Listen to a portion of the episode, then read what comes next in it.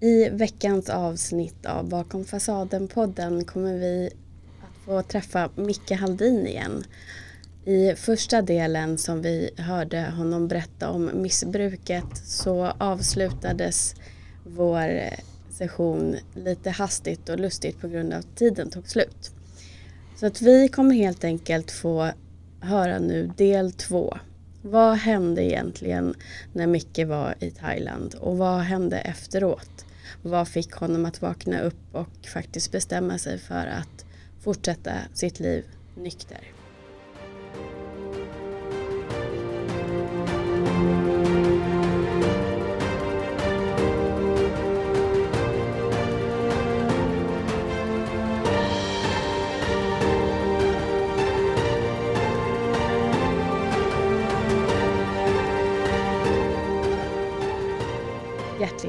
Tillbaka, Micke. Tack så jättemycket. Hur känns det att vara här? Jo, det känns bra. Jag vaknade upp eh, i morse glad och positiv. Men samtidigt som, som del ett så, så är det väldigt mycket känslor som kommer upp. Och det går inte riktigt att förbereda sig på något sånt här. Nej. det, det kanske många försöker göra men jag tror det går inte att ha någon mall eller någon manus på det här utan det kommer ju från hjärtat och när det kommer från hjärtat så kanske det blir lite stökigt och krokigt när man förklarar men eh, det är ärligt och jag tror att första delen var väl mycket mycket starka rädslor och skam och ska folk tycka och tänka och, och våga öppna upp sig om allt det här för det är ju någonting som man verkligen har, har burit en mask eller flera maskar i olika tillfällen. Man har ju varit en kameleont genom livet och upprätthållit en slags fasad för att verkligen skydda sig själv.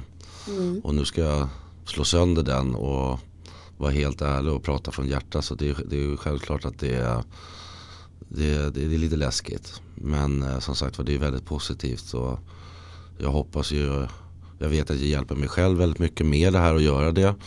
Men samtidigt också så kanske det finns någon som lyssnar där ute som känner igen någon liten del av det jag berättar. Och kanske själv tänker tillbaka på sitt liv och kanske själv väljer också att plocka av masken och slå sönder den här fasaden och faktiskt börja leva livet på riktigt. Verkligen. Vad har du fått för gensvar och bemötande från de som har lyssnat på del ett?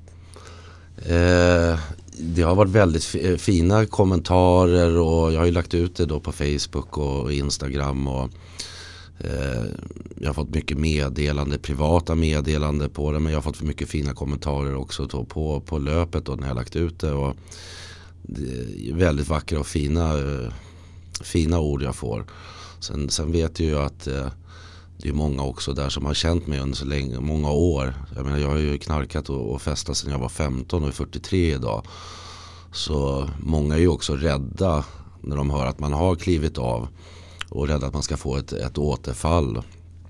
Eh, och har mycket tankar och åsikter om det då såklart som många har. Som inte vet någonting om den här beroendesjukdomen. För det är faktiskt en sjukdom som vi har. Det är ju mellan 6-10% som har den av befolkningen och det ser likadant ut över hela världen. De flesta andra människor kan ju dricka eller ta droger med måtta utan att det le- behöver leda till ett missbruk men ofta så gör det ju det.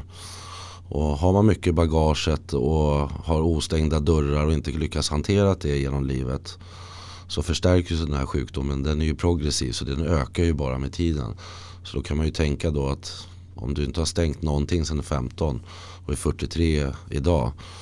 Så alla de här ostängda dörrarna det har ju gjort att sjukdomen då blir kraftigare, kraftigare, kraftigare och kraftigare och till slut så, så slutar det med döden. Mm. Eh, så att eh, jag har fått väldigt fina kommentarer eh, från nära och kära, vänner. Så jag har varit oerhört eh, rörd, tacksam, jag känner mig väldigt ödmjuk. Och glad att jag faktiskt har så många vänner kvar idag. Trots eh, det egoistiska jävla svinet jag har varit. Även fast det är en konsekvens av sjukdomen då. Så är det inte alla som förstår det och tror att man är en, eh, en självisk jävel. Ehm, Så att jag är väldigt lycklig och glad att jag har fått den fina responsen jag har fått faktiskt. Det- Jag känner mig väldigt ödmjuk. Ja, vad fint. Och då jag tänker också att det, det ger ju ändå hopp till de som kanske inte vågat ha beslutet än men vet att det, det kommer inte sluta bra för mig om jag fortsätter som jag gjort. Nej. Så det, det är ju framförallt också de som vi hoppas nå fram till. Mm. Och det märker jag också att eh, folk som jag har pratat eh, med och även de som jag inte har pratat med har jag träffat på sen och eller de har hört av sig senare efter podden. Och, fan, jag känner igen mig där. Jag känner igen mig jättemycket på det där. Det är precis det jag har gått och burit på. Du satte ord på, på det jag har tänkt på. Och andra har sagt att eh, ja, men nu ska jag sluta dricka på vardagarna. Jag ska bara dricka på helgerna. Eller jag ska dricka en gång i månaden. Och, så det, det, det, det så lite frön. Mm. Eh, när man öppnar upp sig så här ärligt som man gör. Och det är väl det som är det vackraste och finaste med det hela. Att jag läker mig själv men också samtidigt så, så når man ut till människor som faktiskt går och tänker och undrar är jag den enda människan på jorden som mår så här dåligt? Och det är vi ju inte utan vi är väldigt många som mår väldigt dåligt och, och försöker dölja det och dränka det i, i alkohol och droger. Ja, vi pratade lite grann innan nu om just det här som ändå tyvärr är så extremt normaliserat. Egentligen den största, värsta drogen i samhället idag är ju faktiskt alkoholen. Mm. Och där är det ju så normaliserat att som vuxen så eh, tycker du att du förtjänar inom citationstecken eh, några glas alkohol en fredag efter en jobbvecka och du kopplar av på så sätt. Och precis som du sa till mig då så är det ju så sant att du kopplar inte av, du kopplar ner. Mm. Du du tar bort udden av dina känslor. Du sitter inte med det som du egentligen behöver sitta med för att få koppla av och få återhämtning utan du bedövar det med alkoholen. Mm. Men det är ingen som egentligen kanske reflekterar över det för att det är så vanligt.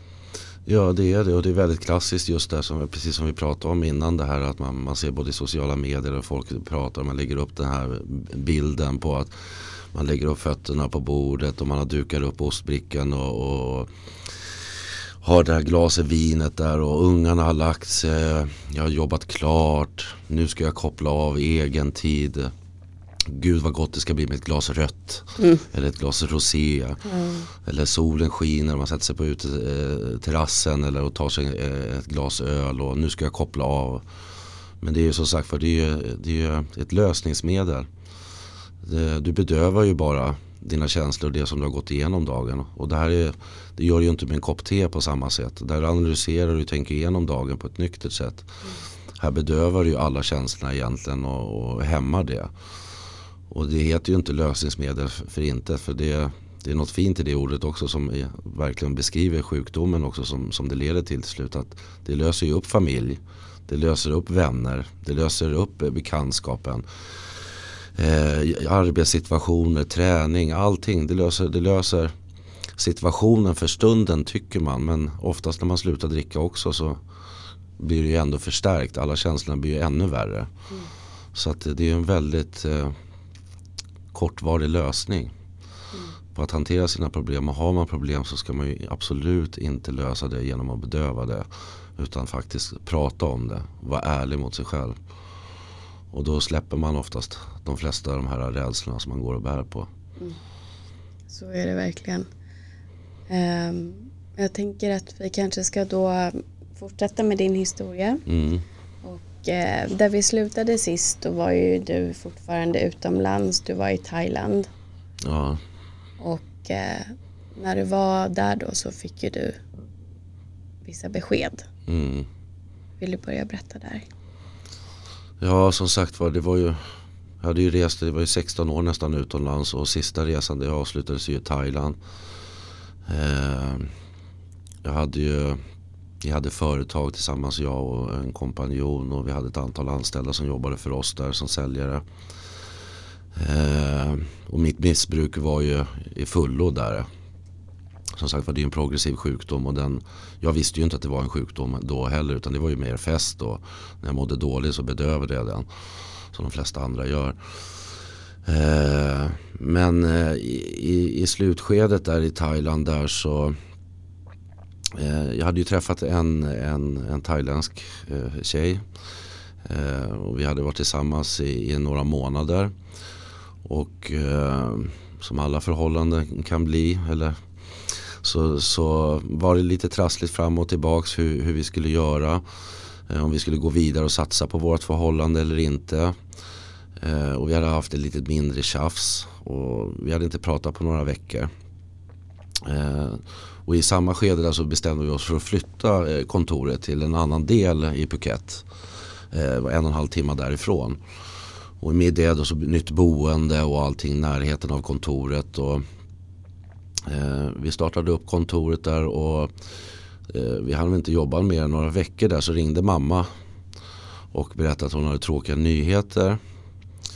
Eh, och eh, den nyheten då det var ju då att eh, min pappa då, då som har varit min mentor på gott och ont i, i livet så hade han fått besked att han hade fått cancer, han hade fått lymfcancer. Eh, och det var där då den, eh, den var på väg att sprida sig också.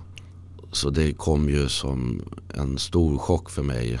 Jag har ju varit borta så många år och missat mycket av, av, av eh, vad som har hänt där hemma. Jag har ju fått återberättat och sådär men jag har ju väldigt, missat väldigt, väldigt mycket. Och, och de känslorna som kom det var ju det allting som jag ville berätta till pappa som jag inte hade gjort genom åren och tacka honom för allt fina gåvor och allting han hade gett mig i livet men äh, även andra saker som jag ville prata med honom som inte var upprätt.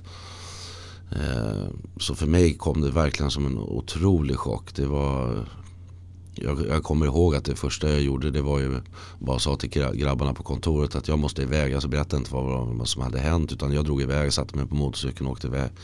Åkte till närmaste bar och satte mig och söp direkt. Det klassiska som jag brukade göra. Jag beställde in en sexa rom och sen så började jag dricka öl och sen så var det en sexa rom till. Och sen eh, åkte jag och fixade Mariana, åkte ner på stranden, satt och rökte och även kokain då. Mm. Eh, och det fortsatte väl hela kvällen där. Sen eh, innan jag skulle gå och lägga mig där så började jag googla och leta efter flygbiljetter. Så jag fick tag på en resa. Så jag, och jag kunde ju inte egentligen åka hem och vara borta så länge. Så det här var ju det var väldigt akut att åka hem i alla fall för att hinna träffa honom och, och prata med honom då att han hade fått det här beskedet. Så jag bokade biljett eh, några dagar efteråt och åkte hem till Sverige. Eh, samma sak där. Jag var ju full innan jag ens satte mig på planet. Och hög på, på Mariana. Jag, jag, jag var ju helt väck egentligen. Jag kunde inte hantera känslorna som vanligt tidigare i livet. Och i normala fall så stänger jag in mig hemma. När, när jag har varit ute ett tag och druckit och, och, och, tagit droger så stänger jag in mig hemma och fortsätter där tills jag får en blackout i princip och bara somnar. Men eh, så jag satte mig på planet, fortsatte dricka på planet där kom hem till Sverige. Eh, som bestämde jag träffade med min, eh, en av mina minsta eh, lilla systrar att vi skulle åka ut och träffa pappa då. Han hade ju kommit till ett ålderdomshem. Han var ju 77 år då. Eh, så vi åkte dit, hon och jag. Jag vet inte om jag hade druckit innan. Men jag tror, jag hade säkert gått ner till lokala baren där nere i centrum och druckit några öl innan där. Och jag hade även skaffat Mariana också det första jag gjorde när jag kom hem. För jag klarade inte hantera det här överhuvudtaget nyktert. Det, det, visste jag. Jag kunde inte göra det innan och jag kunde absolut inte göra det nu. Jag hade inte träffat pappa på så många år heller dessutom. Så, och, och gråten låg i halsen hela tiden där. Och vad jag kommer ihåg det är då att vi knackar på dörren. Eh, jag hör pappa där ropar hallå hallå kom in och vi kliver in och säger hej pappa jag har en överraskning eh, Micke är här. Eh, ja, nu känner jag att det, kommer, känslan kommer nu. Mm, okay. eh, Micke är här, eh, pappa jag har en överraskning. Eh, brorsan är här. Så Micke, Micke, vilken Micke? Det första jag hör, det bara ekar i min skalle. Jag hade ingen aning om att det hade gått så pass långt också så att han hade dessutom blivit, han har alltid varit ropat eh, Hasse, Robban, Göra, Micke, eh, alla namnen när vi skulle bli inropade när vi var ute och lekte i trädgården eller gjorde någonting när vi var små. Så han har alltid haft lite svårt för namnen. Vi är fyra systrar och fyra bröder så att eh, det är en stor skara att hålla rätt på. Han var ju själv missbrukare också. Så, att. så vi kliver in då genom hallen och eh, precis kommer in i vardagsrummet då han reser upp då, då och, och kämpat sig upp ur, ur fåtöljen då som han satt fast klistrad i i princip hela tiden. Och står upp och, och jag ser ju en pinsmal pappa. Han är eh, som ett skelett. Eh, och jag ser att han har stort, stort skägg. Han har aldrig haft skägg sedan vi var små. Han hade den här klassiska Ronny och Ragge polisongerna hade han där tidigt 70-80-tal. Men jag har aldrig sett han med skägg eller mustasch. Och nu hade han som kapten Haddock. Det var liksom jättestort och grovt. Och den här smala figuren, han såg nästan ut som en... Eh, ja, det var hemskt. Uh, och han, när han ser mig direkt när jag kliver in där så faller han bakåt i, i fåtöljen. Och jag ser att det tar jättehårt på honom att se mig också. Uh, samma som det gjorde för mig. Och så ja, nu är Micke här, brorsan är här. Jag bara Micke, Micke. Bara, Vilken Micke? Ja men det är jag pappa för fan. Det är din son, det är Micke. Och jag ser ju att liksom hela hjärnan snurrar på honom. Han, kan, liksom- han får inte fram att jag är hans son. Han tror att jag är, eller att jag är, att jag är Micke. Han, han förstår väl kanske att jag är hans son men han förstår inte vem av sönerna det är. Eh, så han, han säger Göran, är Göran? Så han, nej farsan det är jag Micke, Lenas son, det vet du väl för fan. Me mellanbarnet, det vet vi Micke, kom igen nu farsan. Äh, det var helt blankt liksom. Så vi sätter oss ner i soffan där och vi börjar sitta och prata och jag Syrran började prata mer med honom och jag såg att han vågade inte riktigt titta på mig. Jag vågade nästan inte titta på honom heller. Det var, det var jättestelt. Eller ändå, ja, det var, det, var, det var en väldigt konstig upplevelse. Eh, och eftersom jag också var väldigt bedövad på alkoholen och allting så, så de starka känslorna som kom fram det var ju rädsla, ilska och, och sorgen då, de var ju förstärkta till, till max liksom. Och vi satt och pratade och pratade och jag försökte påminna honom och berätta om berättelser som vi hade gjort och arbetat tillsammans och varit och fiskat och ja, allt som jag kunde. Det. Men jag, jag, fick inte, jag fick inte riktigt igång det så jag försökte väl släppa det lite grann där då och bara vara i nuet där på något sätt. Om, om jag nu var det då med, med all all narkotika och, och, alkohol i kroppen. Så vi satt och pratade där och sen så gick jag ut och körde och frågade är du hungrig pappa? Så han, jag kan inte äta, det, det går inte, jag kan inte få i mig mat. Och allt jag äter så fort det bara går rakt igenom kroppen och, och när jag ska gå på toaletten så, så gör det så himla ont. Då, för det, det, det gick mot prostatan där då, så, så fort det kom vätska eller någonting mot så tryckte och då, då, fick han liksom ilningar i hela kroppen då så han ville ju inte ens gå på toaletten. Mm.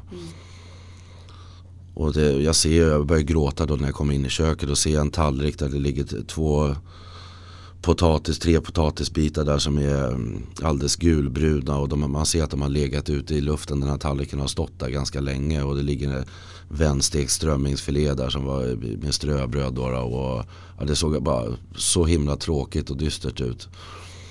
Och jag såg det låg kläder, skitiga kläder, han hade eh, kissat och bajsat på sig. Det, det, det, det luktade dåligt inne i lägenheten. Det var inte städat. Det var, det var ren och rama misären.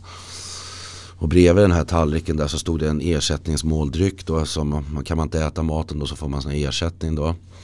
Och så stod det två tomma Coca-Cola flaskor. Och den, han hade lyckats få i sig den första som ingick till lunchen. Då, och sen hade han beställt en extra. Då.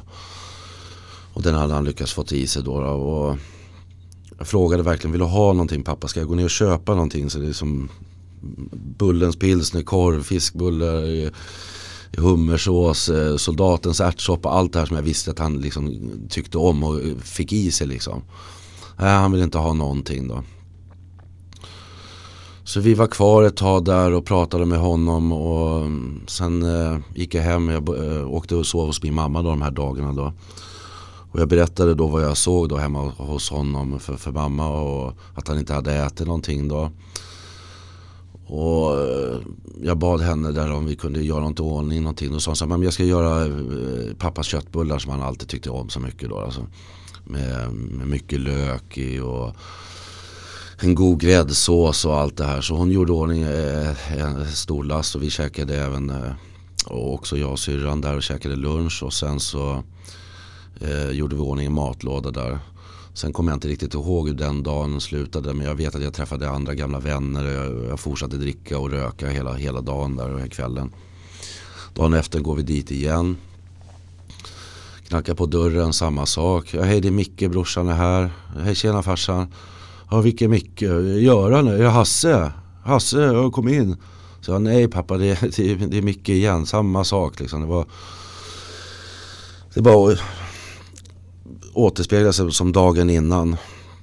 Och kommer in i köket, samma sak där. Då står den där tallriken kvar men då är det en upp och nervänd tallrik över den. Och så står en ny portion med mat. Jag kommer inte ihåg vad det var för mat. Den var också orörd.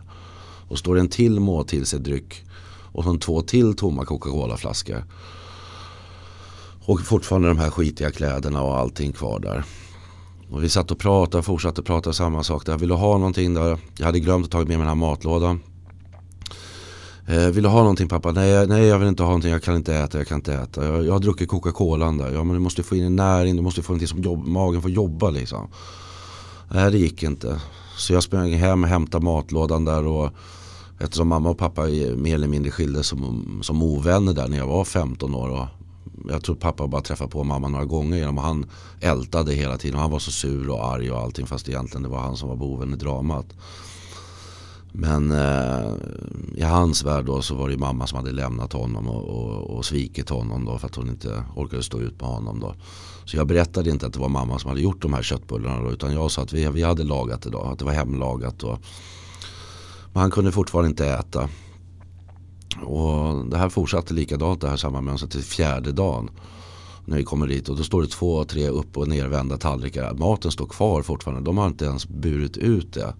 Och inte sett till att han har fått den här e- måltidsersättningen utan han har bara fått druckit Coca-Cola, Coca-Cola.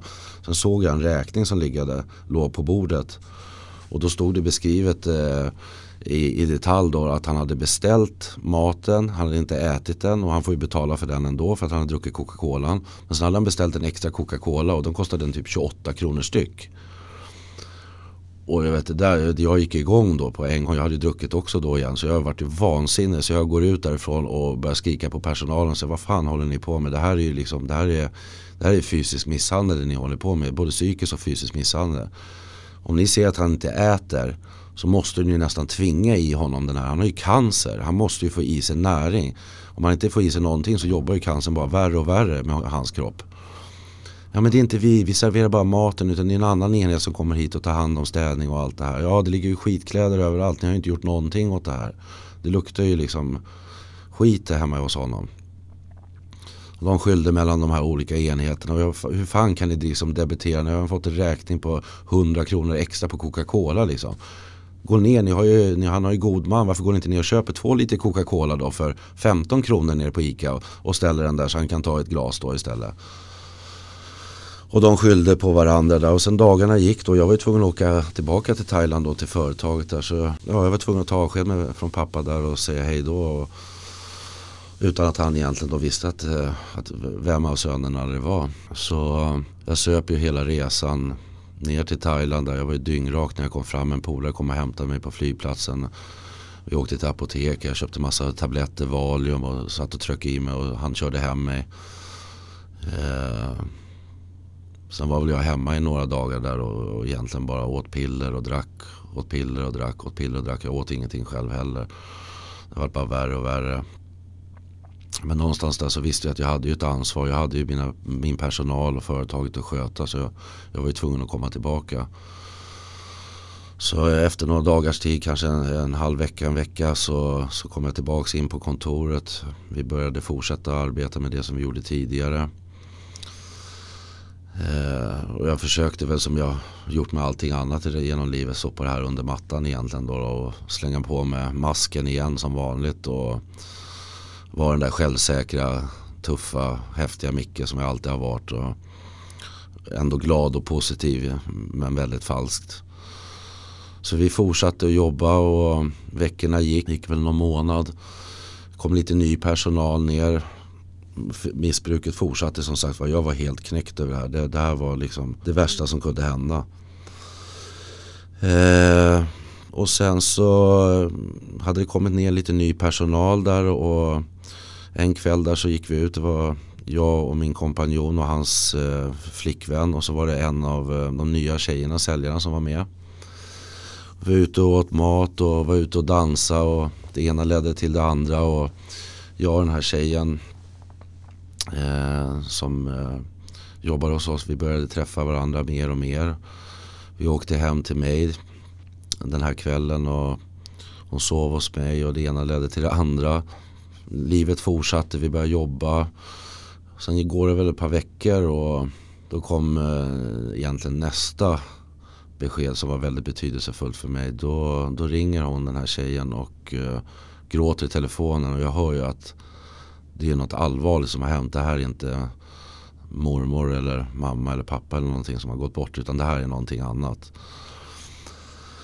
Eh, och hon ringer och säger att vi måste träffas. Vi måste prata.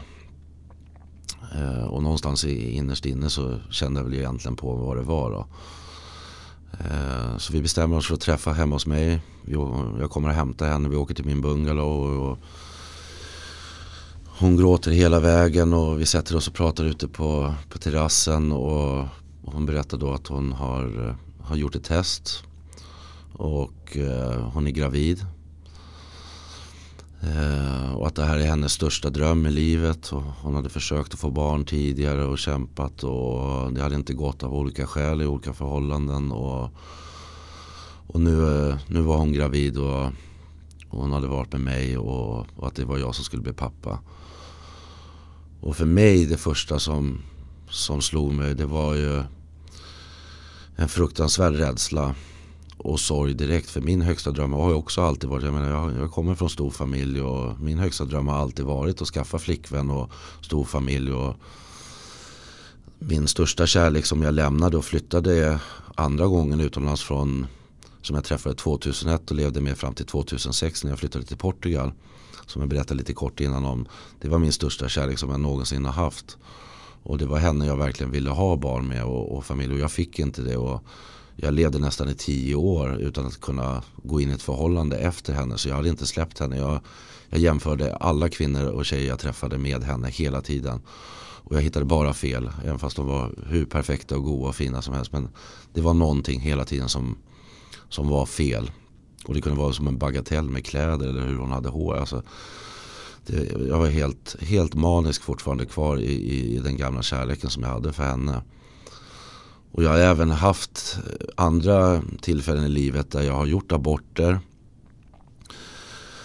Eh, jag har även setat när jag har varit manager och säljledare på andra företag och sånt där runt om i världen. Just när man jobbar utomlands så man, man blir väldigt tajt med andra nationaliteter i de länderna man lever. Man sitter i samma båt, man har inte familj nära och vänner. Så att vi som bor och jobbar utomlands, vi blir som en egen liten familj. Det behöver inte vara att vi är svenskar utan det spelar ingen roll vilken nationalitet du har. Så man får ett band liksom tillsammans. Man tar hand om varandra och stöttar varandra. Och jag har väl varit någon som alltid har varit lätt att prata med. Så jag har ju setat på många terrasser och, och setat med, med, med, killar oftast då som har fått det här beskedet då att de har träffat en tjej och kanske inte varit kära eller de har varit kära men att just beskedet då att de ska bli papper då.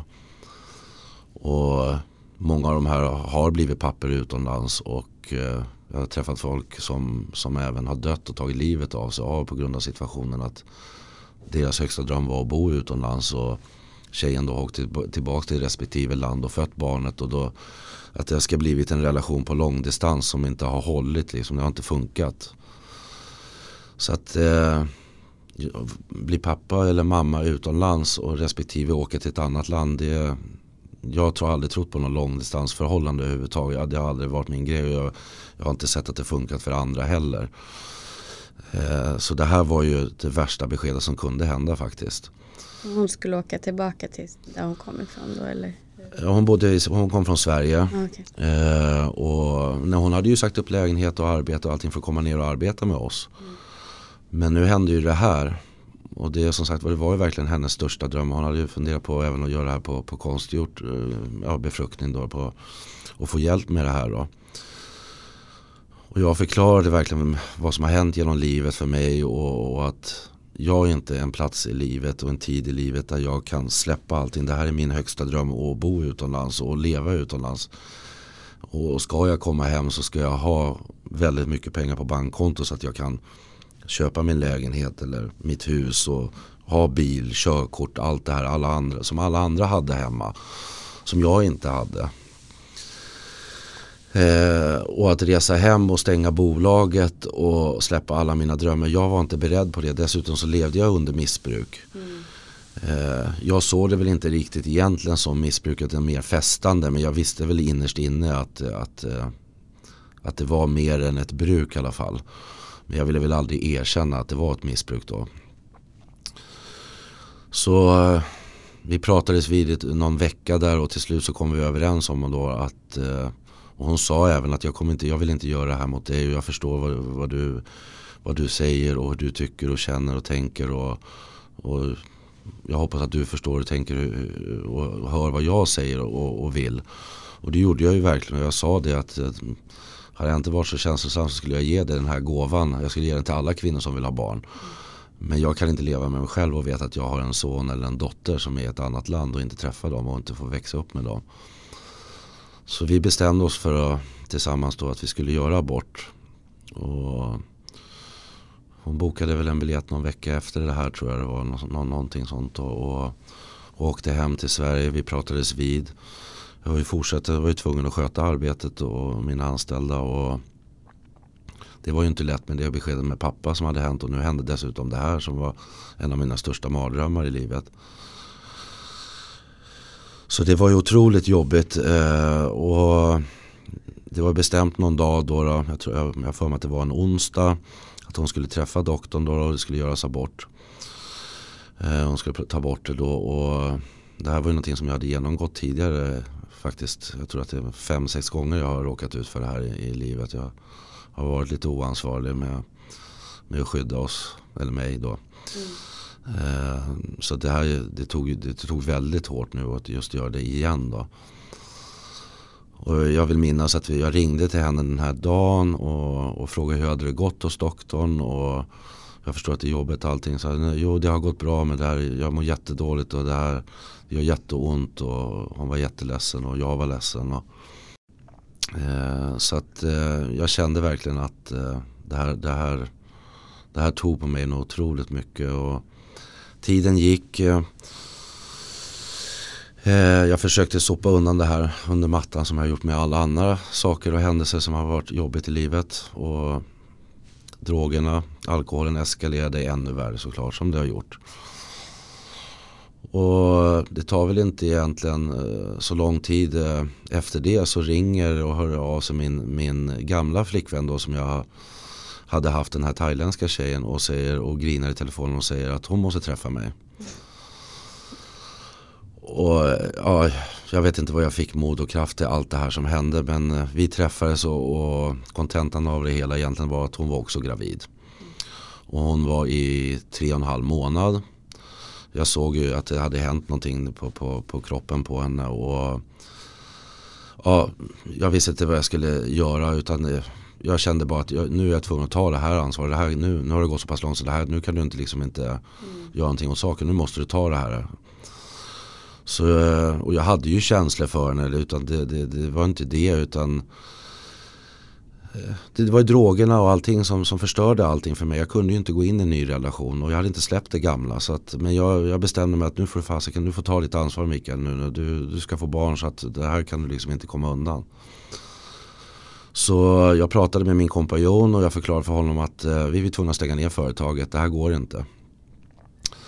Eh, eller så får du fortsätta. Men jag, jag kan inte jobba med det här längre. Så att, eh, egentligen över en natt så, så lämnade jag över företaget till honom och eh, klev av det här tåget. Och jag flyttade ihop med min, eh, med med min tjej och vi eh, levde tillsammans en tid i Thailand. Jag kontaktade ambassaden i Portugal för att jag hade jobbat ganska länge där och jag hade tjänat väldigt bra med pengar.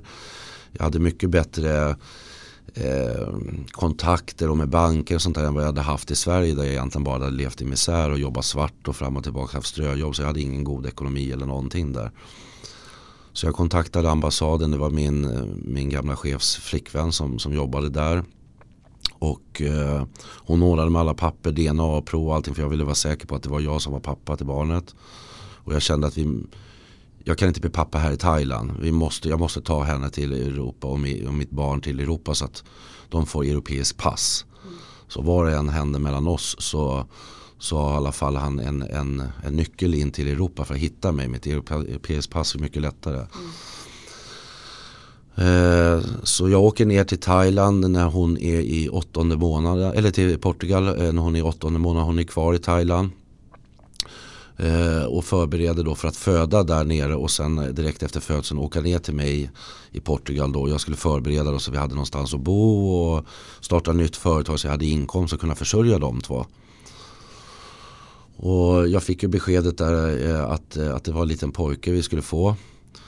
Så jag var ju jättestolt. Mina tre äldre bröder har inte fått barn. Mina fyra systrar, har, eh, några av dem har fått barn. Och eftersom nu pappa hade fått cancer dessutom så var det jätteviktigt för mig att någon av brorsorna också fick ett barn och det helst också en son så att cirkeln mm. slöts på något sätt. Då.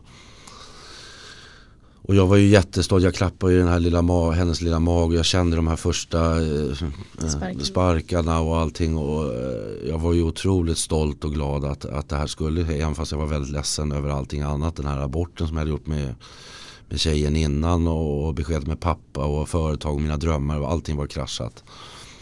Men ändå eh, nya framtidsplaner och förhoppningar på att det här skulle bli bra i alla fall. Då. Så jag kom igång där nere i, i Portugal med företag, lägenhet, allting var fixat. Och eh, ena veckan där så står jag hemma och lagar mat. Jag kommer ihåg att jag står och håller på och, och, och lagar maten där med ett glas rött vin. Och så ringer telefonen och jag var väl ganska glad där och positiv och allting att hon var på väg. och Lyfter luren och, och då är det mamma i telefonen och jag hörde någonting på rösten att det här var inte bra. Och då, då säger hon att, eh, att eh, pappa har dött. Han, han dog igår kväll och, och, du måste komma hem. Eh, vi måste ha begravning. Och, ja, du måste komma så fort som möjligt Micke. Vi, familjen behöver det och, och du behöver komma hem och få ett avslut. Och jag kommer ihåg, jag höll det där glaset och jag, jag hann inte ens ta en klunk utan jag bara ser det i slow motion fortfarande. Att det bara föll från min hand ner sakta ner mot, mot kakelgolvet och bara splittras och det är rödvin överallt. Och sen kommer jag inte ihåg något mer egentligen av, av den dagen. Jag vet att jag gick ut och söp och, och knarkade. Eh, var helt knäckt där i, i, några dagar och började leta eh, efter biljett. Jag tror jag hade hittat en biljett eh, någon vecka efteråt. Två dagar efter det här beskedet när mamma ringer så, så skulle vi föda dessutom. Så då ringer min thailändska flickvän från Thailand och skriker i telefonen. Jag hör till och med ljuden i bakgrunden från maskinerna eh, inne på sjukhuset och hennes väninna som gråter i bakgrunden. Och jag hör bara att det är ett världens liv. Och innerst inne, jag, jag förstod att det var någonting men jag förstod inte vad det var. Jag kunde inte ens föreställa mig vad det var. Och hon skriker bara the baby is dead, the baby is dead, your son is dead Michael. Eh, och då visade det sig att han, hon hade fött och direkt när han kom ut så, så hade han blivit alldeles blå och slutat andas och, och fått fel på hjärtat. Och de hade försökt med att få igång hjärtat och andningen men det gick inte han var död. Och jag tror att jag var så chockartad så att eh, jag förstod det hon sa och allting men det eh, jag var en, bubbla, eh, ja, en stor bubbla. Det var, det var helt overkligt för mig. Att det var i chock. Ja, jag var... Det, ja, jag, är jätte, jag, jag känner bara hela kroppen nästan skakar nu inombords när jag pratar om det. jag har hanterat det ganska bra, pratat ganska mycket om det här nu sen jag varit drogfri och, och fri från alkohol. Men nu kommer ju känslorna på ett annat sätt tillbaka då. då. Det som jag var van att stoppa undan bemöter jag ju nu på riktigt för första gången nykter. Jag var helt knäckt som sagt var den här bubblan. Den var helt overklig och jag förstår att eh, jag, jag, jag, måste ju då först hantera det här med pappa då. Så att eh, jag åkte hem till, till pappa, eller till begravningen då. Det var jättejobbigt. Eh, jag kan prata hur länge sedan om, om den som helst. Med alla känslor och allting som, som, som jag upplevde då och, och missbrukade då också. Jag var, hade käkat tabletter när jag gick på, på begravelsen också. Eh, bara för att kunna ens möta släktingar och vänner och allting och klara det här. Så jag var ganska bortdomnad under det. Men eh, för att inte bryta ihop totalt där inne. Och kunna vara något slags stöd mot min familj. Så eh, jag gick igenom begravningen, jag åkte hem tillbaks till Portugal och eh,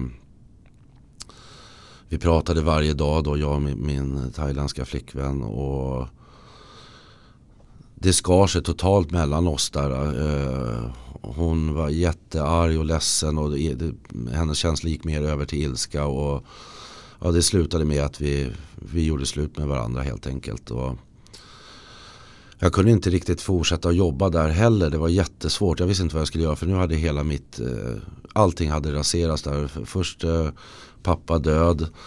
Eh, jag hade gjort den här aborten med den andra tjejen. Nu fick jag en son. Och han dör också. Så jag tänkte liksom vad fan gud vad har jag gjort liksom. Vad fan har jag gjort? Är det här karman som, som kommer tillbaks nu för allt skit, egoism och allting. Jag har varit självisk. Och tiden går och jag super bara mer och mer och knarkar mer och mer. Och vid ett tillfälle där så ska jag åka upp till Lissabon. Vi hade ett kontor där uppe också. Det är två nya killar som kommer och jag skulle utbilda dem. Så jag hade tagit in på ett hotell. Och jag går in på Facebook där för att komma ihåg, jag skulle leta något telefonnummer eller vad det var. Jag kommer inte riktigt ihåg vad det var. Och där ser jag ett meddelande. Och jag ser bara att det står inte exakt beskrivet. Men jag, jag ser att i början på meddelandet så blir det några prickar. Så ser man som man måste klicka för att se resten. Och jag ser att det här är inte någonting som är roligt. Nu har det hänt någonting. Och det var den här tjejen som hade åkt hem för att göra abort. Så jag klickar upp det och där är det en bild. Där hon eh, har tagit en bild och visar på att hon är i åttonde eller nionde månaden eller vad det var. Hon hade inte gjort abort utan hon hade behållit det här. Eh, och att det här var hennes största dröm och, och, hon ville inte kräva någonting av mig utan det var hennes egna val. Och, men jag ville jag vara, vara pappa och delaktig så fick jag chansen till att vara det. Och jag tror jag hamnade ungefär i samma chocktillstånd som, som de senare, senare tillfällen som hade hänt. Jag, jag var helt bortomnad bortdomnad i skallen egentligen. Helt, helt lost jag kunde inte riktigt ta in att det här var sant. Att nu, nu hade allt hänt och nu skulle jag ändå bli pappa i alla fall. Men eh, jag gjorde väl egentligen samma sak som jag gjorde då när jag fick beskedet då med, med den här thailändska tjejen. Då, när hon sa att hon, hon var gravid och att jag var pappa. Att jag, jag kontaktade henne och sa att eh, ja, jag stänger igen bolaget här då, då, Och precis som jag hade gjort i Thailand. Då, då stänger jag ner det i Portugal och jag flyttar hem då. För jag, som jag sa, jag kan inte leva utomlands och av vetskapen av att jag har ett barn där hemma. Så jag åkte hem. Och det här var för sju år sedan nu. Och ja, summan av kardemumman egentligen där då. Det var väl det här egentligen då som det ledde till, till eh, det uppvaknande som jag faktiskt fick här efter jul och nyår. Att jag har försökt leva de här senaste sju åren egentligen och vara en bra pappa Eh, försöka åka ner till Malmö där han bor och, och hämta min son, ta upp honom upp till Stockholm och försöka vara en bra förebild och far. Eh, samtidigt hankar jag fram mig med olika sorts jobb jag haft eh, genom åren. Och det har ju inte gått bra för mitt missbruk och allting. Det vart ju bara värre efter det här beskedet. Jag ville ju bli pappa självklart och jag var jättestolt att fått en liten son. Och cirkeln slöts ändå med trots allt det här hemska som hände så så fick jag ett barn som var min högsta dröm men inte på det här sättet som, som jag hade önskat. Mm. Det var snarare min värsta mardröm. Och nu skulle jag försöka hantera det här och ändå vara en, en stabil och bra pappa. Och det funkade ju inte. Eh, jag tycker och vill tro att jag har varit en bra pappa under de första sex åren egentligen i största allmänhet. Men jag vet att jag inte har alltid varit närvarande där för att sorgen och allt andra och skammen och ilskan och allt som jag burit på har hela tiden tagit över det. Och jag har ju fortsatt att missbrukat. Jag har försökt att inte göra det med honom så att det ska vara synbart och sånt. Jag har försökt att bara röka där inte han skulle märka av det och inte försöka dricka då. Men det har inte gått bra och för ungefär två år sedan här så fick jag beskedet att min eh, äldsta storebror fick cancer. Och i det hela då att vara den här nya fina pappan då samtidigt då som min storebror, den äldsta levande patriarken i familjen nu också har fått den här förbannade sjukdomen. Och han kommer ju också dö av det här. Då. Han fick lymfcancer, pappa fick prostata, mormor fick bröstcancer. Hon, hon dog väl av ålderdom också, hon dog inte av cancern då. Men det här, det här låg i familjen, det ligger i familjen. Och jag kunde inte leva med mig själv eh, att inte ta hand om min storebror när jag inte han säger avsked till min far. Jag var utomlands och han kände inte igen mig då när jag väl träffade honom. Så det här får inte hända med storebror. Så jag släppte allt och flyttade hem till min storebror. Och, och levde med honom dag ut och dag natt. Och det var en fruktansvärd cancer han fick. Det, den var brutal på alla sätt och vis. Den eh, gick så att han fick det här eh, lymfcancer då så det vart vätskesamlingar i benet, det svullnade upp så det han fick en elefantben som var dubbelt så stort, tre gånger så stort som det andra. Det, det gick ner i, i, i, penis och pung och det svullnade upp så han kunde inte ens gå och kissa eller, eller eh, gå på toaletten överhuvudtaget själv i princip. Det var jättesvårt.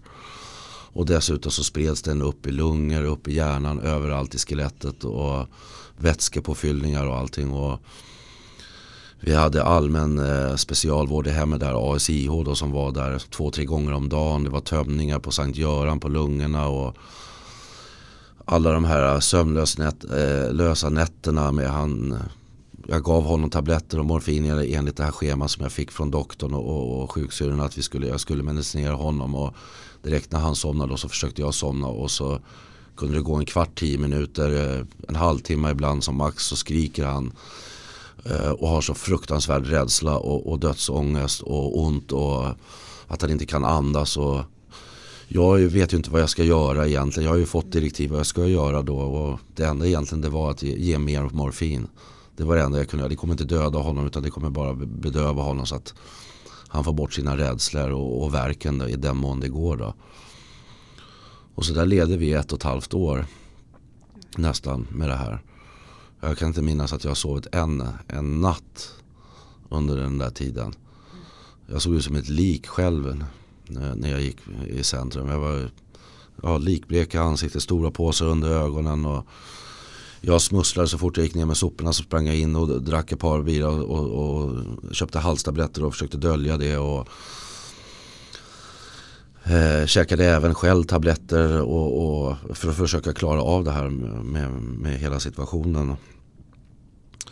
Och sen dog han och jag fortsatte då och försökte leva och hade några ströjobb under tiden efter det. Och det som hände sen då slutade med då den här progressiva sjukdomen då det var ju att eh, inför jul och nyår då så hade jag träffat Colin.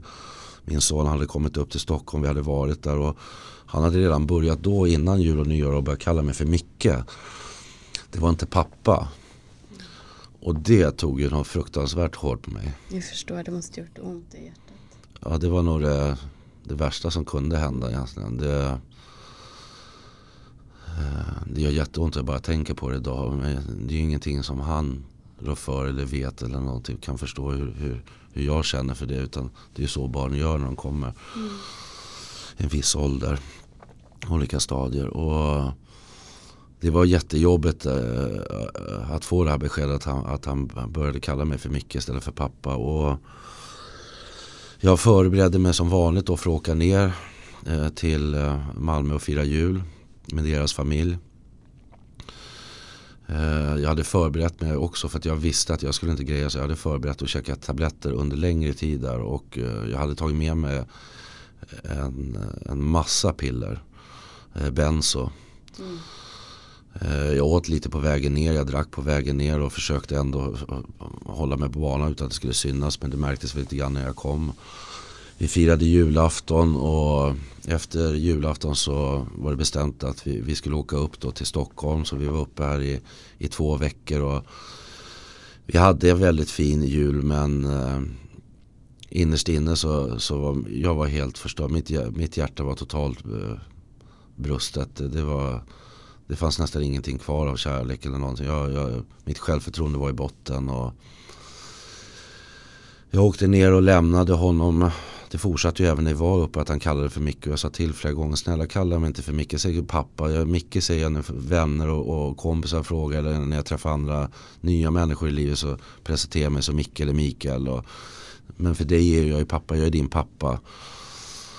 Eh, men han förstod ju inte det och skrattade åt det. Och, och jag åkte ner, lämnade honom och eh, på resan eh, upp till Stockholm så jag ville inte ta mitt liv.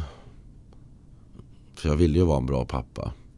Jag hade mina drömmar och, och, och, bli framgångsrik och göra någonting av mitt liv även här i Sverige. Även fast mina största drömmar var, var raserade.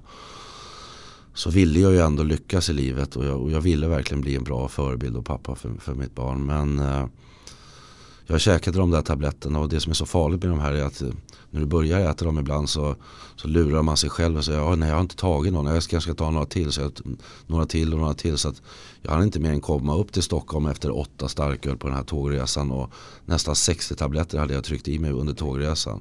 Så det var ingen liten mängd. Och med tanke på att jag hade ätit så under längre tid så, länge så, så var ju nivån, det krävdes mycket mer tabletter för att uppnå den nivån som jag ville för att känna mig lugn. Så jag kommer upp till Stockholm med tåget, kliver av och jag vinglar ju och jag, jag vet ju att jag är av banan liksom. Eh, men jag fortsätter att dricka där, kommer fram till tekniska, springer in på baren där och, och dricker och fortsätter käka de tabletterna. Jag vet inte hur många jag hade kvar i det här läget men det var inte många kvar. Åker på tåget eh, till Åkersberga. Eh, det är lite suddigt allting som händer där. Eh, för jag var väldigt, väldigt påtänd. Eh, och livsgnistan fanns ju inte kvar överhuvudtaget. Någonstans där i det hela så träffar jag en, en gammal vän och han ger mig en, han ser ju att jag mår dåligt och jag är hög som ett hus på drogerna och han ger mig en morfintablett och det är en depåtablett Antar jag att det var för att när jag tog den sen så när jag kom hem till lägenheten, jag spydde, jag mådde illa. Jag kommer ihåg att jag, det började med att jag såg mig själv från hörnan uppe i taket. Jag kunde se ner på mig själv hela tiden vad jag gjorde. Sen närmade jag mig närmare och närmare så det slutade med att jag låg 40 centimeter ovanför och såg mig själv. Vad än jag gjorde. Jag ramlade in i väggarna, jag snubblade. Jag spydde som en gris hela tiden. Jag satt vid den här toalettstolen och bad som, till, som en gud höll jag på att säga, till porslinsguden. Och bara spydde och spydde. Till slut så fanns det ingenting kvar. Det var bara galla som kom. Och på något sätt där så lyckas jag ta mig in i sängen och där svartnar allting. Och vad jag kommer ihåg är att jag vaknar i ett totalt mörker i intet. Jag vet inte om det är mellan himlen eller om jag är nere i helvetet eller var jag är någonstans. Men det är totalt kolsvart. Det finns inte en ljuspunkt någonstans. Utan det enda jag ser det är, jag ser mig själv ovanför igen. Och jag ser att det är fyra väktare, två som sliter i kedjor framifrån i mina armar och, och två bakom mig som sliter i kedjor i mina ben och det är nog bronsgrön eh, figurer med skägg eh, och skynken och det var, det var väldigt eh, läskig upplevelse, helt, helt galen och det var ingen dröm utan det här var någonting som jag aldrig har upplevt tidigare i hela mitt liv. Och jag vet, jag, det enda jag kommer ihåg ifrån det här är att de försöker slita min kropp isär och, och jag kan inte andas. Och helt plötsligt så vaknar jag upp och, och ligger i sängen och kan inte andas. Jag kippar efter andan och, och jag får ingen luft.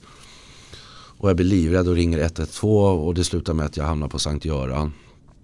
På avdelning 54 på avgiftning.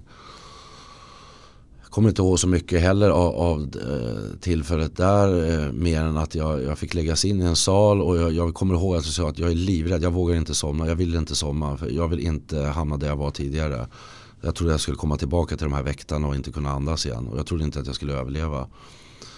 Så en sjuksköterska satt med mig i princip hela natten och vakade över mig. Där de kom in, även andra kom in läkare och tittade till mig till och, och tog värden och allt.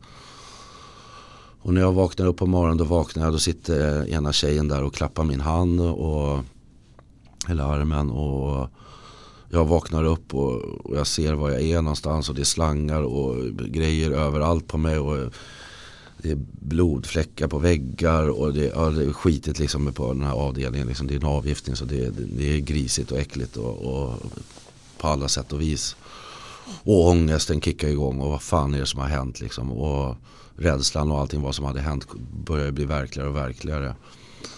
Och mitt i det där, hon går ut därifrån, då bestämmer jag mig för att som jag såg det så var det en andlig upplevelse på något sätt. Jag vet inte om jag, det var Gud eller någon högre makt, eller du får kalla vad du vill. Eh, men någonting större än mig själv hände. Mm.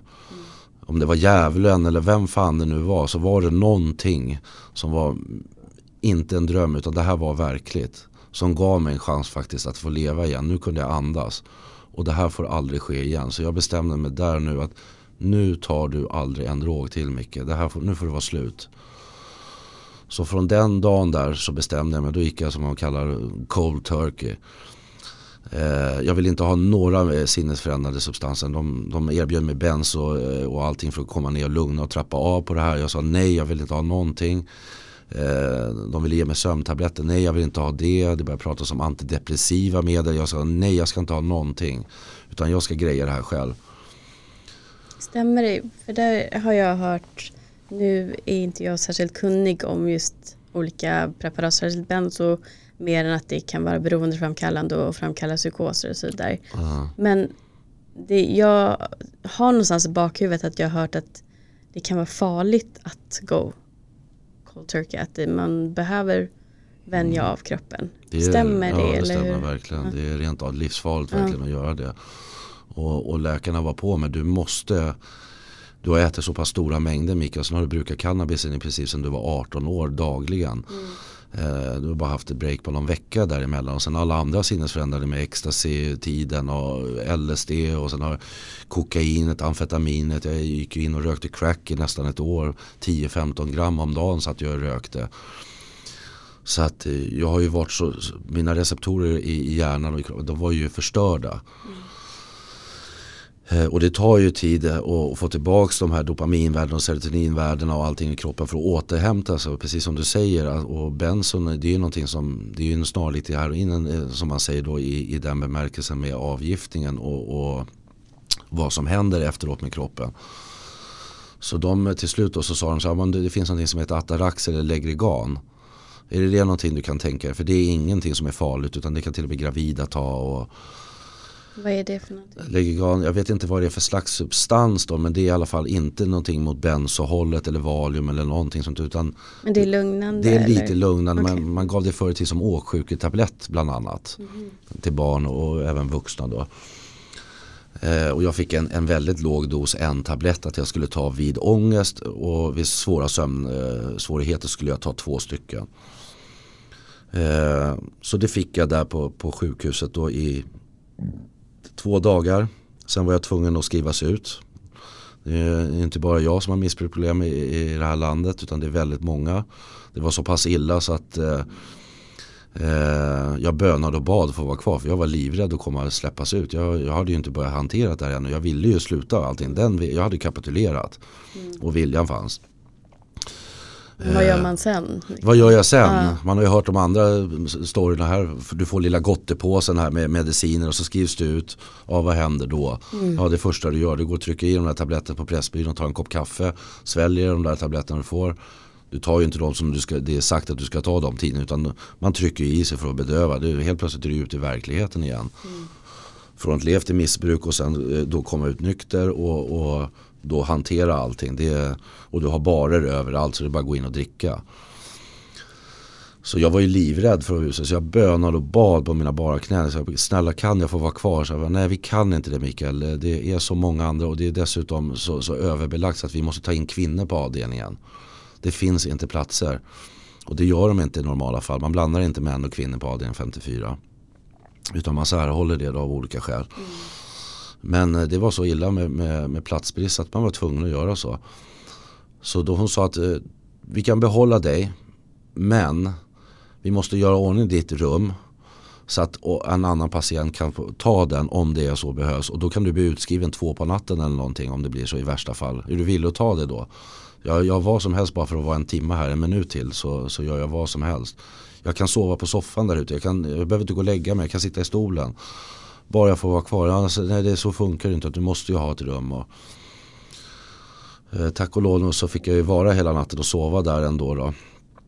Eh, men dagen efter då så, så var det möte med, med, med läkaren och sjuksyster och de bestämde sig då för att skriva ut mig då. Och då fick jag träffa överläkaren där på Sankt Göran och vi började prata och eh, han började nämna, har du gjort någon ADHD-utredning förut Mikael? För jag hade ju berättat min life story i, i stora drag då för honom. Och eh, jag sa nej det har jag inte gjort. Du verkar ha väldigt starka karaktärsdrag till att ha ADHD. Så ja, jag har hört det sa jag. Folk pratar om det. Ja men du är så lik eh, vissa av de här kändisarna. nämnde Frank Andersson och Mikael Persbrandt. Du verkar vara precis samma sak. Du är väldigt framgångsrik men, men bedövar sorg och allting. Och du har väldigt eh, stora tendenser till att ha ADHD. Så jag vill att du gör en utredning. Så ja absolut. Och eh, jag sa det självklart, jag jättegärna vill lära mig mig själv. Men jag kommer inte ta några mediciner för det har jag hört hur folk missbrukar de här ADHD-medicinerna. Så det tänker jag inte göra. Ja, men det är ju väldigt eh, låg dos och, och eh, det behöver du inte vara orolig för. Det kan hjälpa folk. Ja fast det kan hjälpa folk också. Jag har sett folk missbruka och tagit livet av sig efter de har fått den här diagnosen. Och inte kan leva med det heller. Så vissa funkar för och vissa funkar inte. Så jag var motståndare till överhuvudtaget till medicinen där. Utan jag vill hantera mina känslor på riktigt nu. Inte bedöva de som jag har gjort i hela mitt liv med någon förändrade droger eller sinnesförändrade substanser. Så eh, jag fick gå ut och sätta mig där och jag började gråta. Jag var ju livrädd och jag stod och tittade ut genom fönstret och började nästan se det där taket där någonstans där fan. Jag kanske, jag kanske ska hoppa liksom. Det kanske är lättare. Jag slipper såra min son och mig. Jag vet inte, kommer jag klara det här? Jag vill inte ta någon droger. Jag har bestämt för att aldrig ta det mer. Men jag vet inte, jag kanske aldrig klarar det liksom. Så jag stod verkligen och tittade på det här taget att jag, ja, fan, jag hoppar istället. Precis då så hör jag i bakgrunden lite vagt att någon ropar mitt namn och så till slut så får jag en hand på axeln och då är det de här två tjejerna som var på inskrivningen som såg mig. Och de frågade hur mår du Micke? liksom? För de såg att jag stod ju verkligen och tittade ut liksom. Och de, de, de har ju erfarenhet och sett det här tidigare. Så att de förstod att det inte är bra liksom. Och nu ska han släppas ut. Så jag sa nej det är inte så bra sa jag. Jag är livrädd liksom. Eh, ja men vi gör så här Mikael. Det finns en tjej här som är eh, väldigt fin som har eh, jobbat som mentalskötare. Jag vill att du ska prata med henne. Vi ska göra något speciellt för dig. Så sätt dig här. Ta en kopp te och lugna ner dig nu. Och så satt ena tjejen kvar med mig. Och så gick den andra tjejen iväg och så kom hon tillbaka så visade hon sin mobiltelefon. Och så visade hon en konversation att hon hade pratat med den här mentalskötaren och då kommer hon in. Och kommer in världens gulligaste kvinna där och jättestora blåa ögon bara lyser kärlek och värme från henne. Och hon tar mig i hand och säger kom Mika vi går in och sätter oss i ett rum så får du berätta om dig själv. Och där fick jag berätta verkligen första gången från A till Ö från början till slut utan att någon avbröt mig, frågasatte eller hade tankar eller idéer eller någonting som de la in. Utan hon satt och lyssnade på mig. Och jag tror vi satt nästan två timmar 45 minuter. Och hon hade hand om matsalen så att hon skulle servera maten till oss egentligen.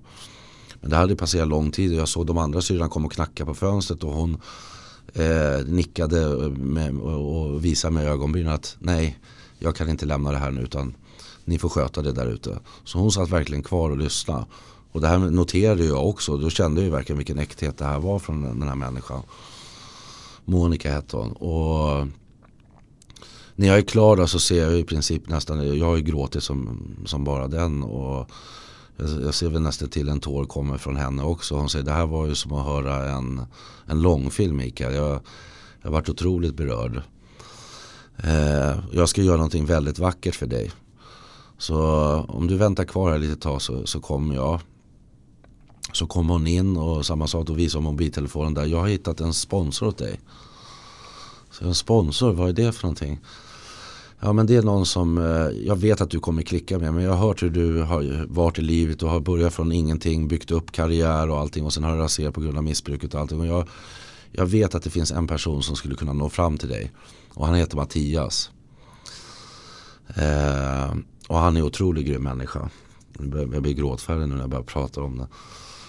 Ehm, så jag vill att du ska träffa honom och prata med honom sen när du kommer ut och du ska gå på beroendemottagningen och i Åkersberga. Och eh, nu, nu ska vi skräddarsy ihop det här så att det här funkar bra för dig. Vi kommer inte lämna det, vi kommer inte släppa dig.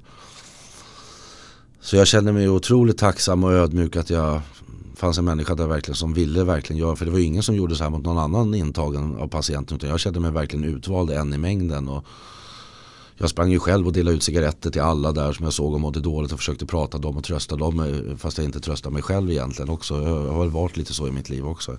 Trots att jag har varit väldigt egoistisk för mitt missbruk. Men eh, jag, jag släpptes ut, jag åkte hem. Jag kom till lägenheten. Eh, och eh, jag började gå på eh, och arbeta med någonting som heter de 12 stegen. En gemenskap som finns. Eh, och jag träffade min sponsor. Eh, och eh, samtidigt så gick jag på beroendemottagning. Jag lämnade eh, urinprov, blodprov. Jag tog antabus. Eh, och eh, missbruksenheten där då, då beslöt sig då för att göra någonting åt saken eh, lite kraftfullare då med mig. Att eh, antingen sätta in mig på behandlingshem eller, eller, eller öppenvård. Och jag bönade och bad efter den här stora utredningen då, då eh, att eh, jag vill in på slutet hem. Där, där de lagar frukost, lunch och middag. För jag, jag kommer inte klara, klara det här själv. Utan jag, det är för mycket triggers och det är för mycket folk i närheten som tar droger. Och jag kommer trilla dit minsta lilla så kommer jag börja göra som jag gjorde tidigare. Eh, och de förklarade första gången för mig att det här är en sjukdom Mikael. Det, här är, det är därför du inte har kunnat sluta. Det här är en, en sjukdom precis som cancer. Går, har du cancer så går du till doktorn. Mm. Här är samma sak. Får du den här missbrukssjukdomen så går du och löser det problemet. Det finns olika sorters behandlingar. Men man gör det. Det är ingenting som du kan leva med för det slutar med döden förr eller senare. Och jag tog det på allvar efter den här nära döda upplevelsen som jag fick med överdosen. Och som sagt var, jag, jag hade kapitulerat redan dag ett där när jag vaknade upp. Och jag kämpade verkligen för att få det här. Eh, alla läkare pratade om, eh, om eh, att jag skulle komma till ett specifikt ställe. Och Nämndemansgården hette det. Och jag ville dit då på grund av att alla läkare och överläkare sagt det. Att där skulle du passa in Micke. Av olika skäl. Och jag bönade och bad till dem att jag vill komma dit. Ja men det är inte vi som bestämmer. Det är kommunen som står för kostnaderna. Du får gå på öppenvården här, lämna urinprov och vi kan ge dig Legrigan som lugnande. Och jag sa men det kommer inte räcka tror jag. Jag litar inte på mig själv. Det är för lätt att skaffa droger här ute och, och tabletter. Alla, jag kan ringa ett samtal nu direkt utanför dörren så har jag det om fem minuter. Även om jag inte har pengar så kan jag krita det här. Så jag vågar inte och alkoholen är ju bara att gå ner och köpa på en gång. Så jag vågar inte det. Ja, vi kan inte göra mer än så utan du får vänta tills du får ett besked. Så jag började gå på, på, på olika sorters möten och träffade andra tillnyktrade människor. Pratade med min sponsor. Eh, och det funkade väldigt bra ändå men jag var fortfarande livrädd. Och sen har vi ett möte då på, på missbruksenheten i Åkersberga och de hade besked till mig och de säger då att vi har glada nyheter att du ska få komma till en öppenvårdsbehandling som ligger på Östermalm som heter Step One. De jobbar med eh, tolvstegen och kognitiv beteende och även sorghantering. Och vi tror att det här skulle vara det bästa för dig. Och jag är i princip så bara, är ni dumma i huvudet eller? Jag är för fan missbrukare sedan jag var 15, jag är 43. Hur fan tror du att jag ska greja själv att sitta och åka in till stan? Och alla de här triggersen, att kunna gå förbi barer och allting. Jag, jag kommer ju kunna ta till missbruket när som helst. Jo men du har ju lyckats i livet och du, vi, vi ser ju en styrka i dig och en villighet och du har kapitulerat och vi, du säger ju verkligen att du inte vill ta droger. Och vi tycker verkligen att det här skulle vara det bästa för dig. Och jag tyckte egentligen bara, ja, det här är ju bara för att snåla in med pengar med kommunen, ni vill ju inte satsa på mig. Och var självisk och, och, och, på alla sätt och vis och arg då. Men jag godtog ju den hjälpen jag fick. Och det var ju det bästa jag har gjort idag. Nu kan jag ju skratta om mitt förflutna med, med med glädje. Verkligen vilken jävla egoistisk skitstövel jag har varit. Vad jag har missat i livet på grund av det här. Vad jag, och jag har gömt mina riktiga känslor. Jag har sprungit runt med de här, man brukar säga att missbrukare, vi är ju skådespelare. Eh, vi ska sköta rekvisitan, vi ska sköta alla delarna av manus, manuskript, allting hur hela showen ska styras så ska vi göra det. Och genom att få gå på den här behandlingen på step one och börja jobba med kognitiv beteende, med sorghanteringen, att hantera känslorna och för mig var det nog det viktigaste som till tillfrisknande det var att jag kapitulerade. Mm, det, det, har jag förstått också med de andra jag pratar med att om du inte gör det så spelar det inte så stor roll vad du gör i övrigt. Nej. För att du måste kapitulera inför att du kommer aldrig mer kunna bruka. Nej, och de flesta kapitulerar inte. De har en vilja att sluta. Mm. De vill sluta. Och de kan prata och, och på den här behandlingen och man, man, träffar, man träffar folk och då, man vill sluta och man vill göra det och det och det, det för att förbättra sitt liv. Men man har fortfarande någon slags fot kvar. Har man haft ett blandmissbruk så ja, men jag ska ta bort alkoholen, jag ska ta bort eh, kokain, amfetamin, heroin, alla de andra drogerna. Men så precis som jag egentligen rättfärdigar jag ska hålla kvar marianan för den kan jag jobba på, den kan jag sköta mig, den kan jag gå och styrketräna på. Tills det leder till missbruk och då funkar ingenting. Och vi som är missbrukare, vi kommer ju aldrig kunna ta ett glas vin igen. Det kanske funkar första gången, det kanske funkar andra gången, tredje gången, fjärde gången, men tionde gången då har vi påsen hemma. Vi fyller kylen och då sitter vi och inte dricker ett glas eller två glas eller två öl utan då dricker vi hela påsen. Och det kanske går att göra det några gånger också bara helger. Men sen smäller det till. Och händer det någonting som du inte har bearbetat de här sorgbitarna och hanterat dina riktiga känslor och varit ärlig mot dig så ligger allt det där kvar. Om du inte behandlar det. Och då kommer du till att ta de andra drogerna också. Och då kommer det sluta med döden, en överdos oftast. För har du hållit upp längre tid med droger eller alkohol så är det väldigt lätt att ta en överdos. Mm. Nu är det två vänner som har dött för mig här nu bara på några månader. Eh, redan i februari så var en av mina bästa vänner som jobbade med mig nere i Thailand som i, i princip eh, fick en eh, överdos på samma sätt som jag egentligen fick fast han dog av den. Han käkade massa benzo, tog sömntabletter på kvällen och andningen slutade och hjärtat slutade fungera dagen efter och han, hans bröder hittade honom död helt enkelt. De försökte göra hjärt och lungräddning, läkare, ambulans och de kom hit, de fick inte igång honom. Och sen tog det inte lång tid längre heller. Jag lärde känna en, en kvinna som eh, hade hållit sig nykter. Bara, hon har aldrig tagit några droger, bara druckit alkohol eller bara. Mm. Ja, men, som, ja, som, men speciellt så, så säger ju alla här ute, men det är ju bara alkohol. Det är ju lagligt. Ja. Lagligt sätt att dö på. Ett lagligt sätt att dö på. Eh, till slut. Om du har alla de här problematiken och inte hanterar och du bedövar dina sorger och rädslor och allting med alkohol så kommer det leda till missbruk och du kommer dö i slutändan av det förr eller senare. Antingen en olycka eller överdos. Och den här kvinnan hon hade hållit sig ren i tre månader och på ett eller annat sätt hade det hänt någonting så att hon tog till alkoholen igen och fick spritförgiftning och dog. Hur har du hanterat de här förlusterna nu om du jämför med hur du har hanterade förluster och sorg tidigare. Ja det är det som är så jäkla häftigt. Eh, det är helt otroligt. Jag har lärt mig, jag har alltid varit väldigt speciell när det kommer till saker och ting och hantera livet. Även fast jag levt under missbruket så saker och ting var väldigt svart eller vitt för mig. Eh, och jag har gått in för någonting så går jag in 100%. Om jag, ja, som alla säger det här klassiska men jag kanske kan lägga på 100% till. Jag ät, äter, andas, lever mm det jag ska göra dygnet runt. Det blir nästan som en ny drog för mig.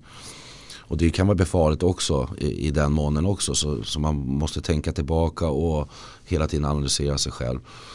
Men eh, de verktygen jag har fått idag genom kognitiva beteendet, genom sorghantering, genom de tolv stegen eh, jag kan fortfarande inte förstå varför inte det här är del av skolgången. Mm. Om, om, man fick lära sig det här kanske från åttan till, eh, eller från åtta år till elva år. Eh, innan man börjar lyssna för mycket vad, vad kompisar och vänner säger. Om man hade en, eh, en timme i, i veckan, en halvtimme i veckan i stora aulan eller en timme i månaden och prata om det här.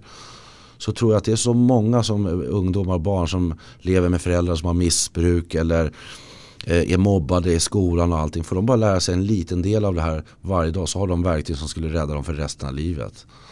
Så för mig var ju det här räddningen tillsammans en kombination med, med alla de här tre sakerna. Men att eh, gå på möten, träffa andra nykta alkoholister och narkomaner. Jag har svårt idag att umgås med vänner som är missbrukare. Jag träffar ju på dem varken jag vill eller inte. Eh, och jag missunnar inte någon som är där ute och brukar varken alkohol eller droger. Jag, jag, jag, kan inte sitta och säga till dem vad de ska göra och inte göra. Och funkar det för dem att ta en öl på fredagen eller ett glas vin eller röka eller vad nu de har valt att göra så får de göra det. Det kan inte jag säga någonting om. Men vad jag vet att det börjar så och har du massa känslor som vi alla människor har och speciellt livet är ju upp och ner hela tiden. Det är ju inte en rak linje utan det är ju som vågar. Och har man aldrig lyckats hantera det här i livet, sina känslor tidigare och just bedövar det här med sinnesförändrande substanser så kommer det leda till ett missbruk förr eller senare. Mm. Och det kommer sluta. Det, vi hoppar på det här tåget och det finns olika stationer. Men slutstationen är döden. Det är vetenskapligt bevisat så det finns ingenting om någon annan kan säga någonting om utan det är där det slutar. Det är väl det att man måste faktiskt ransaka sig själv om man en så bara dricker alkohol. Mm. Om du vet med dig som det var för mig till exempel att du till stor del använder det just för att bedöva, stänga ute verkligheten mm.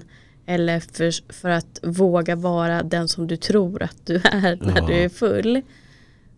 Då är det faktiskt inte ett normalt bruk. Nej.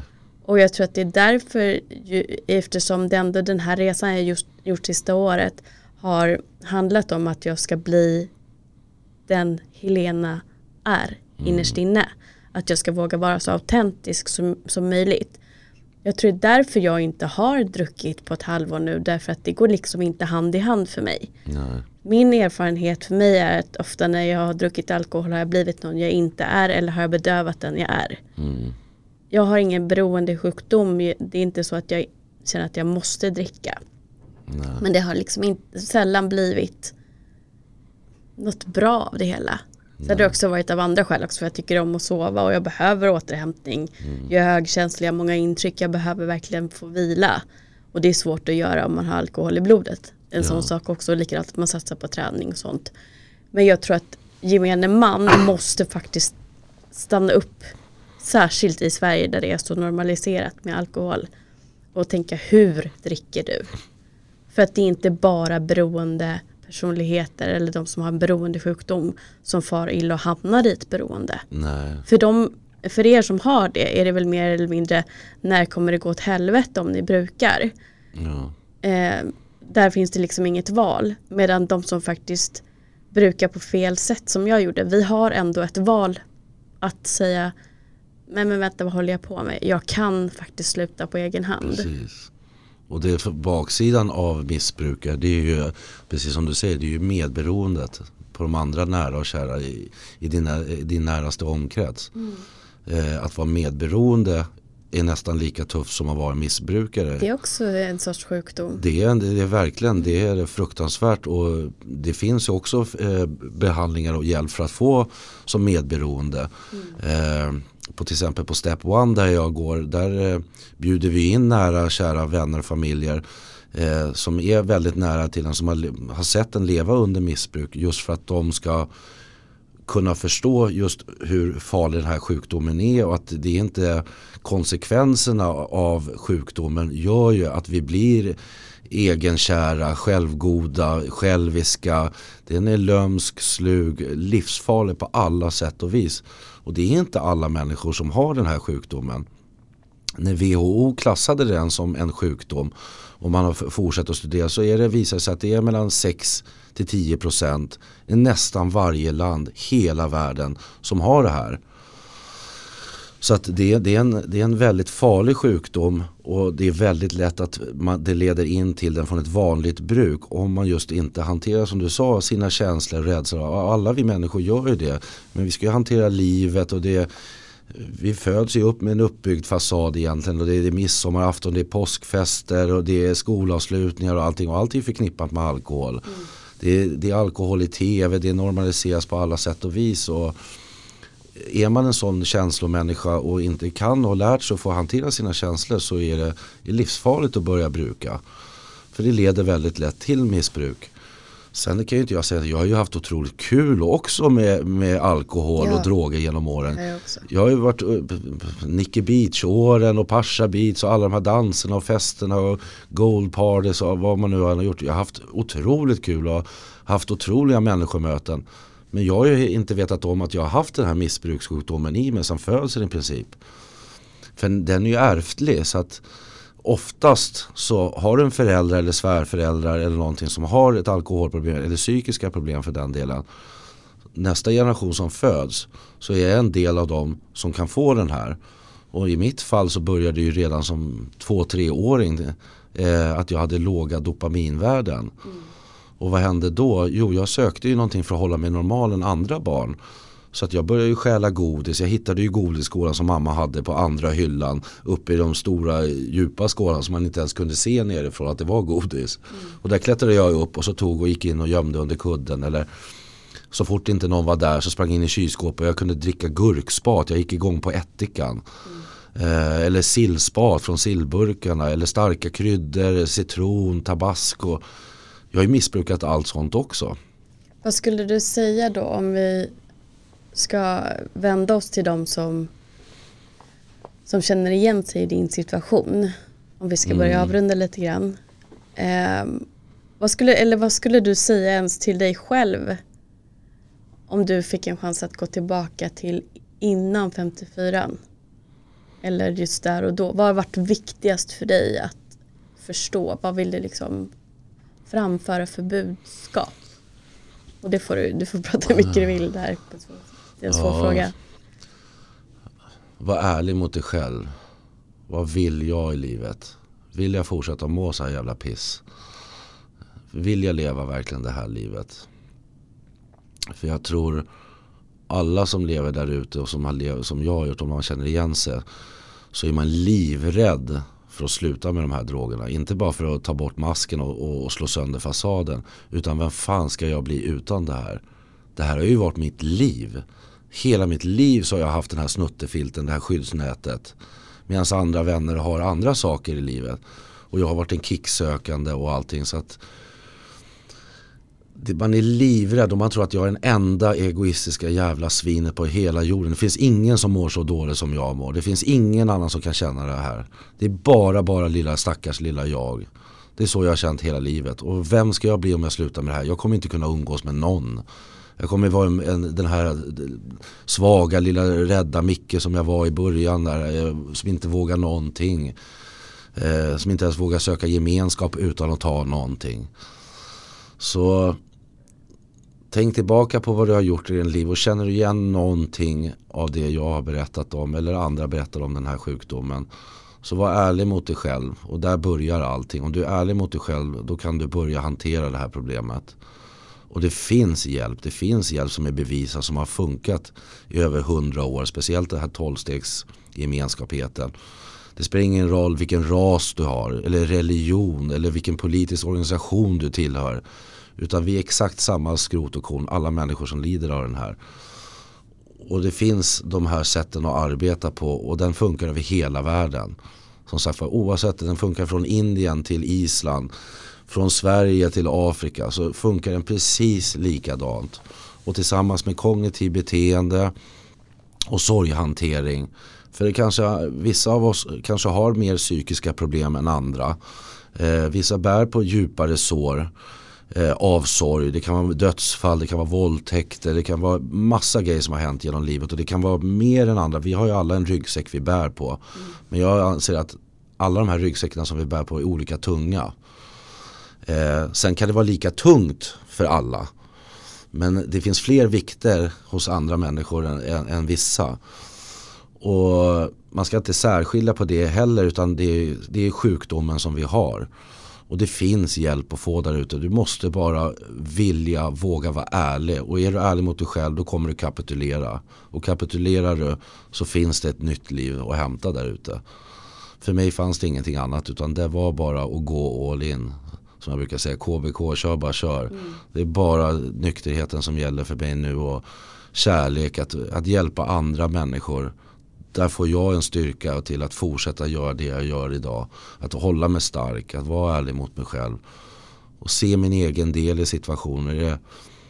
Min sponsor sa någonting väldigt bra som jag bär med mig varje dag. Den får jag använda fortfarande då. Eh, för några av mina karaktärsdefekter eller drag som har starka det har varit lite själviskheten att jag alltid vill ha rätt och styra showen. Men ibland när jag går igång och jag ringer honom och säger fan nu händer det här och jag blir så jäkla irriterad. Och, då ringer jag honom direkt för att jag vet att det är farligt för mig att gå och älta det här. Så det är viktigt att prata om det. Så inte bära det här som vi har inomhus. Berätta det för någon. Berätta det för någon som är nykter som har gått igenom det här. För de kan hjälpa dig och vägleda. Andra kan inte göra det. De kan komma med goda ord och allting. Men de som är nyktra och håller sig nyktra har en lösning och det är det vi behöver leta efter. Så det finns hjälp verkligen att få. Och är det viktigare att ha rätt eller är det viktigare att må bra? Ja, vad är det han, mm, sa? Det var han sa och den, den har jag tagit till mig. Så den tänker jag på dygnet runt. Mm. Är det viktigare att vinna den här fighten mycket? Eller är det faktiskt viktigare att må bra? Och det slutar alltid med att det är viktigare att må bra. Vi är människor, vi kommer tycka och tänka olika i alla fall. Hur än vrider och vänder på det så kommer det alltid vara så. Mm. Och då är det viktigare för mig att må bra. Mår jag bra, tar en dag i taget. Det är en ny dag, nya tag. Och jag har klarat den här dagen och går och lägger mig nykter. Då har jag vunnit 100%. Mm. Inte 50% för att jag har fått något återfall och tänker en vecka framåt. Eller ett år framåt. Eller det, hur, hur lång tid du vill se fram i framtiden. Utan en dag i taget. Och börjar jag morgon med att eh, tänka tillbaka. Vad ska jag göra idag? Planera min dag. Hålla mig drogfri. Prata med andra människor som är drogfria. Och sen när kvällen kommer. Jag pratar med min sponsor. Jag gör kvällsinviteringar går igenom dagen som har varit och är tacksam för att jag lever och är nykter idag. Då har jag vunnit 100% varje dag. Och det har jag aldrig gjort i, någonsin i livet. Nu vinner jag varje dag. Jag är en vinnare varje dag. Jag får en guldmedalj till mig själv varje, varje dag och kan klappa mig på axeln. Och det är en ganska fin själviskhet om man vill kalla det för så. Det låter jättefint och vilka fina slutord. Ja, tack. Och, eh, ja, det, det kommer ju ta lite tid att smälta allting som du har berättat men jag känner bara en enorm tacksamhet för att du sitter här och så öppet och sårbart berättar om det. Mm. För det är så viktigt och också att du verkligen utstrålar lycka. Mm. Alltså att det, det, det, är så vackert med att se hur lycklig du är i din nykterhet. Du känns så lugn och trygg samtidigt öppen med vad du känner eh, och du kommer i kontakt med känslorna utan att det blir en stor grej. Mm. Det är bara, ja, nu känner jag mig berörd, då säger du det. Så mm. är det inte mer med det. Mm. Och jag tror det är också väldigt viktigt att förstå när man har en historia av att tryckt bort allting som känns. Mm. Ja, jag, jag, jag, känner mig ödmjuk och jag är väldigt ödmjuk till, till livet nu idag i största allmänhet. Men eh, jag är stolt och jag kan verkligen skratta om, åt mitt förflutna. Och jag ser att och har märkt nu i nykterheten. Förr så kom det bara dåliga konsekvenser på vad jag än gjorde i livet. Nu är konsekvenserna bara bra. Eh, jag har flyttat till där jag föddes på Lidingö. Jag är tillbaka där, cirkeln sluts där. Jag har fått nya arbetsmöjligheter. Jag har blivit tillfrågad att vara med som här i poddar. Jag har blivit tillfrågad att jobba för ungdomsgrupper. Jag har fått tidningar som har kontaktat mig för att de vill, journalister vill att jag ska berätta min life story. Inte vad andra ska göra utan min del och hur jag kommer till ett uppvakande. Och, och det är min story, det är ingen annan story. Och kan den hjälpa eller någon annan där ute och bara liksom få tänka till att finns det hjälp faktiskt där ute att få så finns det det. Det är inte jag som kan rädda någon där ute. Ja, det är inte jag som någon Jesus eller någon frälsare överhuvudtaget. Jag kan bara dela med vad jag har gått igenom och vad det ledde till. Och kan man känna igen sig någonstans där så kanske man vågar plocka sig av masken och slå sönder den där fasaden som man går och bär på hela tiden. Och faktiskt våga ta mod att vara ärlig mot sig själv. Och det är där det börjar. Och det är en häftig resa. Mm. Det leder bara till gott i livet. Precis. Och det Så. finns ju som sagt som Micke har berättat nu också hjälp att få och jättebra program där då som han då får både kognitiv terapi eh, beteendeterapi, mm. eh, sorgebearbetning, få hjälp med det och även då få hjälp med själva beroendesjukdomen. Mm. Så det, tveka inte och tro inte att det inte finns hjälp för det finns uppenbarligen för det och jag kommer också länka till olika eh, organisationer, CAA, alltså eh, anonyma alkoholister, anonyma kokainanvändare eller vad det nu heter på svenska. Eh, för det finns ju massa olika tolvstegsprogram också som är lite mer inriktade på den substansen som man missbrukar. Eh, så att jag, jag tar lite hjälp av Micke också och bara får lite länkar för dig som bara vill gå in och titta kanske är i den fasen att du utforska vilka vägar det finns att få hjälp. Eh, och lyssna gärna igen också på del 1 och även den här flera gånger.